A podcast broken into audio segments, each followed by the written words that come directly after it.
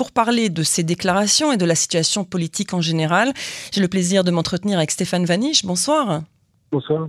Vous êtes professeur de communication politique et publique associé à l'Université Paris-Est Créteil et membre du laboratoire euh, ADAR, analyse du discours, argumentation et rhétorique à l'Université de Tel Aviv. Euh, merci d'avoir accepté notre invitation sur Cannes en français. Euh, Stéphane Vanish, Lapide a tenu sa première allocution hier soir qui était plutôt sécuritaire avec un message très clair pour les ennemis d'Israël. Et puis ce matin, il a dirigé son premier conseil des ministres. Que faut-il retenir de ces déclarations? Alors, ces déclarations, au-delà de l'actualité sécuritaire, euh, ce qui est intéressant, c'est que Yair Lapid se met en, la posture de Premier ministre. D'abord, il fait des à partir de son bureau de Premier ministre, donc ça l'institutionnalise d'autant plus. Alors, c'est pas nouveau, Bennett, euh, Netanyahu l'ont fait aussi, mais il se met dans la peau du personnage. Et puis surtout, euh, au-delà du discours sécuritaire, euh, le, le, discours de Yair Lapid était euh, a rappelé le grand consensus israélien.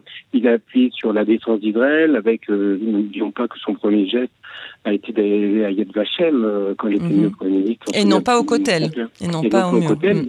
qui est une sacralisation euh, laïque, entre guillemets. Mm. Euh, c'est aussi, il appuie énormément sur la démocratie politique, euh, la liberté de la presse, la liberté de penser, d'opinion, de s'exprimer, etc. Et aussi euh, sur l'économie libérale, c'est-à-dire euh, l'Israël, c'est le grand consensus israélien, c'est défendre le peuple juif, de la démocratie politique et l'économie libérale, avec un pays donc Israël juif et démocratique. Et donc c'était, il a rappelé, je dirais, les fondamentaux et les fondamentaux qui font consensus parce qu'il prépare tout simplement les élections. C'est difficile d'être contre ce qu'il ce qu'il a dit, et donc on s'aperçoit bien qu'il prépare une posture première pour se battre contre Netanyahu. Oui, en fait, il s'est posé hier réellement. Il voudrait que dans le, la mémoire collective, en tout cas, que les citoyens euh, se rappellent de lui comme étant le Premier ministre d'Israël, même s'il ne va pas rester très longtemps à ce poste, du moins jusqu'aux élections. Tout à fait. C'est un premier ministre par intérim, donc il a beaucoup moins d'action, mais il, peut, il, a le pouvoir de la parole et dans les élections, c'est le discours qui compte sans doute le plus au-delà des actes. Mais on s'aperçoit déjà les grands clivages que Netanyahou et Lapid vont se partager. Du côté euh, de Lapid, on voit bien que c'est l'intérêt général d'Israël, la démocratie israélienne à sauver, qui est euh, en premier lieu, avec en plus la, la paix avec euh, les pays arabes. Euh, pour euh, le Likoud, ça va être ben, la, une logique, je dirais, plus terre à terre, c'est-à-dire d'abord Netanyahu est rentré en campagne proprement dit, c'est-à-dire qu'il ne veut pas, par exemple, voir Lapide dans le Conseil de sécurité directement pour éviter les mauvaises photos pour lui. Et puis également, comment dirais-je, le, c'est aussi l'idée du charisme de Netanyahu contre la démocratie d'un côté, et c'est l'alliance démocratique du gouvernement de, la coalition sortante, entre guillemets, même si elle fait un peu faillite, par rapport à Smotrich ou Ben Donc on voit bien qu'il y a les, comment des clivages qui se mettent en route et Ben, ben Netanyahu répond très très bien à la par ailleurs. Donc on voit bien qu'il y a un jeu à deux qui est en train de se dessiner pour effacer les autres partis politiques pour qu'il y ait euh, Yachatit d'un côté de Lapide et le Likoud de De l'autre.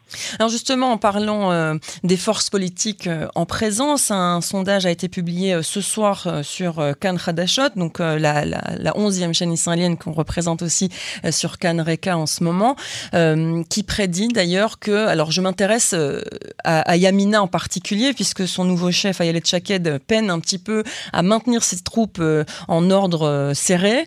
Elle n'obtiendrait que quatre mandats, mais ce serait suffisant pour donner la majorité euh, à Binyamin Netanyahou, qui se retrouverait avec 5, 63 mandats. Est-ce que c'est une certitude qu'Ayelet Chaked euh, va s'allier au Likoud finalement ou pas?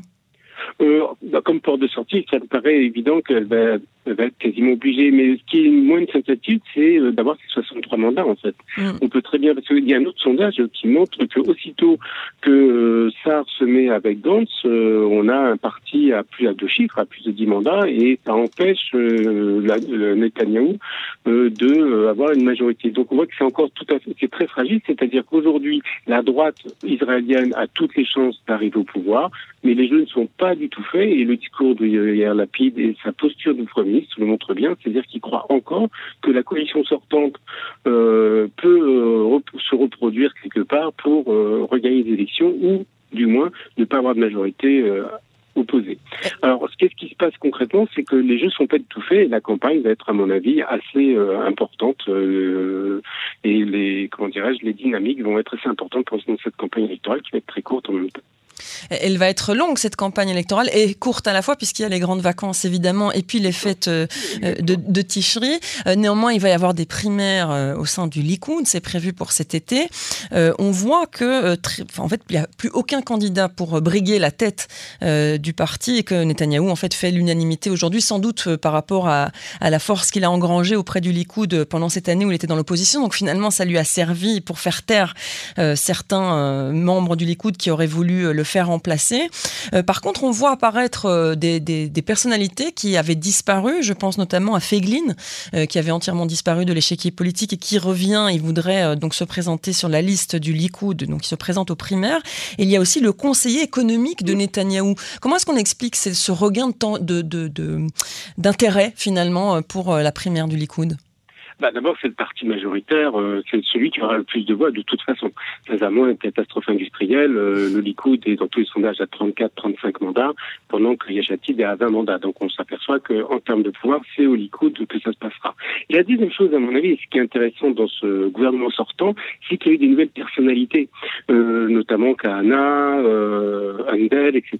C'est-à-dire que du côté euh, de la coalition sortante, il y a eu de nouvelles personnalités qui ont, sont apparues, comme des députés, comme des ministre, je dirais, efficient. Et le Likoud est obligé de se renouveler quelque part et euh, pour aussi créer de nouvelles personnalités. on va chercher à Féline, mais on va créer d'autres gens, de telle manière qu'on ne soit pas simplement dans le gouvernement qui a raté euh, le, les élections de la dernière fois, c'est-à-dire avec les vieux ministres qui ont fait dix ans euh, de gouvernement.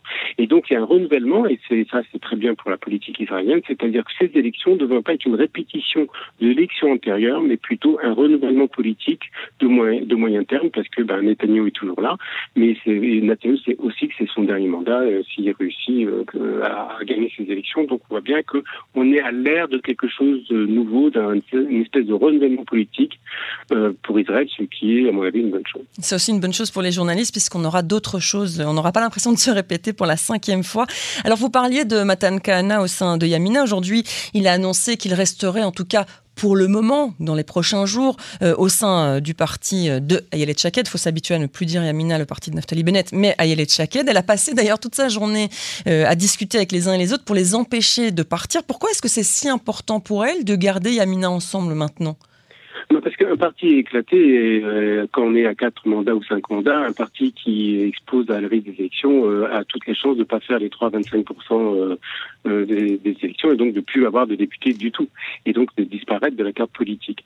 Et donc là, aujourd'hui, Ayed Chaked a joué un jeu d'équilibriste de, depuis quelques mois, c'est-à-dire elle n'était plus d'accord avec la coalition, mais en même temps elle l'a pas fait tomber, il n'avait pas envie d'être complètement au enfin c'est un peu compliqué son positionnement. Si le parti ne reste pas uni après le départ de Bennett, c'est évident que euh, ben, ça sera la fin de Yamina tout court. Euh, Kahana euh, a le pouvoir de, de tuer Yamina, après c'est son, comment dirais-je, c'est son sa volonté personnelle de savoir ce qu'il veut faire euh, ou pas politiquement. Euh, en revanche, euh, il ne faut pas oublier des gens comme Chikli, etc., qui posent d'autres problèmes parce que eux, ils ne peuvent pas revenir sur Yamina, mais en revanche, ils peuvent créer un nouveau parti politique qui pourrait aussi, comment dire, empêcher Yamina de faire les, les quatre mandats. Donc le, le, système est très compliqué parce que ces partis politiques qui pourraient s'auto, comment dirais-je, neutraliser, empêcheraient Netanyahu de trouver facilement une majorité. D'ailleurs, le dernier deal qu'a voulu faire Netanyahu avec Lapid, c'était de voter la loi pour le métro de Tel Aviv contre la réintégration de Chikli pour dire combien c'était important pour lui, c'est-à-dire l'intérêt général de 4 millions d'habitants, euh, de passer à après euh, ce, cette problématique de l'union de la droite euh, euh, via Chikli et Shaked. Mm. ce qui montre un peu l'importance. Ce qui veut dire aussi que le discours d'Yalapid peut avoir une résonance, c'est-à-dire que l'intérêt général aujourd'hui est de Lapide et pas du côté du Likoud, mais je suis sûr que la campagne va faire évoluer ses représentations. Oui, juste pour être très clair pour nos auditeurs, Chikli qui ne peut pas se présenter, il ne peut pas s'ajouter à une liste d'un parti existant puisqu'il a été annoncé démissionnaire euh, du parti euh, euh, Yamina. merci beaucoup Stéphane Vaniche de nous avoir consacré ces quelques minutes très éclairantes sur la situation politique, beaucoup moins facile qu'il n'y paraît, et on verra bien évidemment que les forces en présence pourront encore jouer. D'ailleurs, Benjamin Netanyahou va devoir jongler avec les différents partis pour ne pas perdre justement la majorité promise pour l'instant par les sondages, ou pas promise d'ailleurs. Merci beaucoup Stéphane Vaniche, une bonne soirée à vous. Moi aussi, au revoir.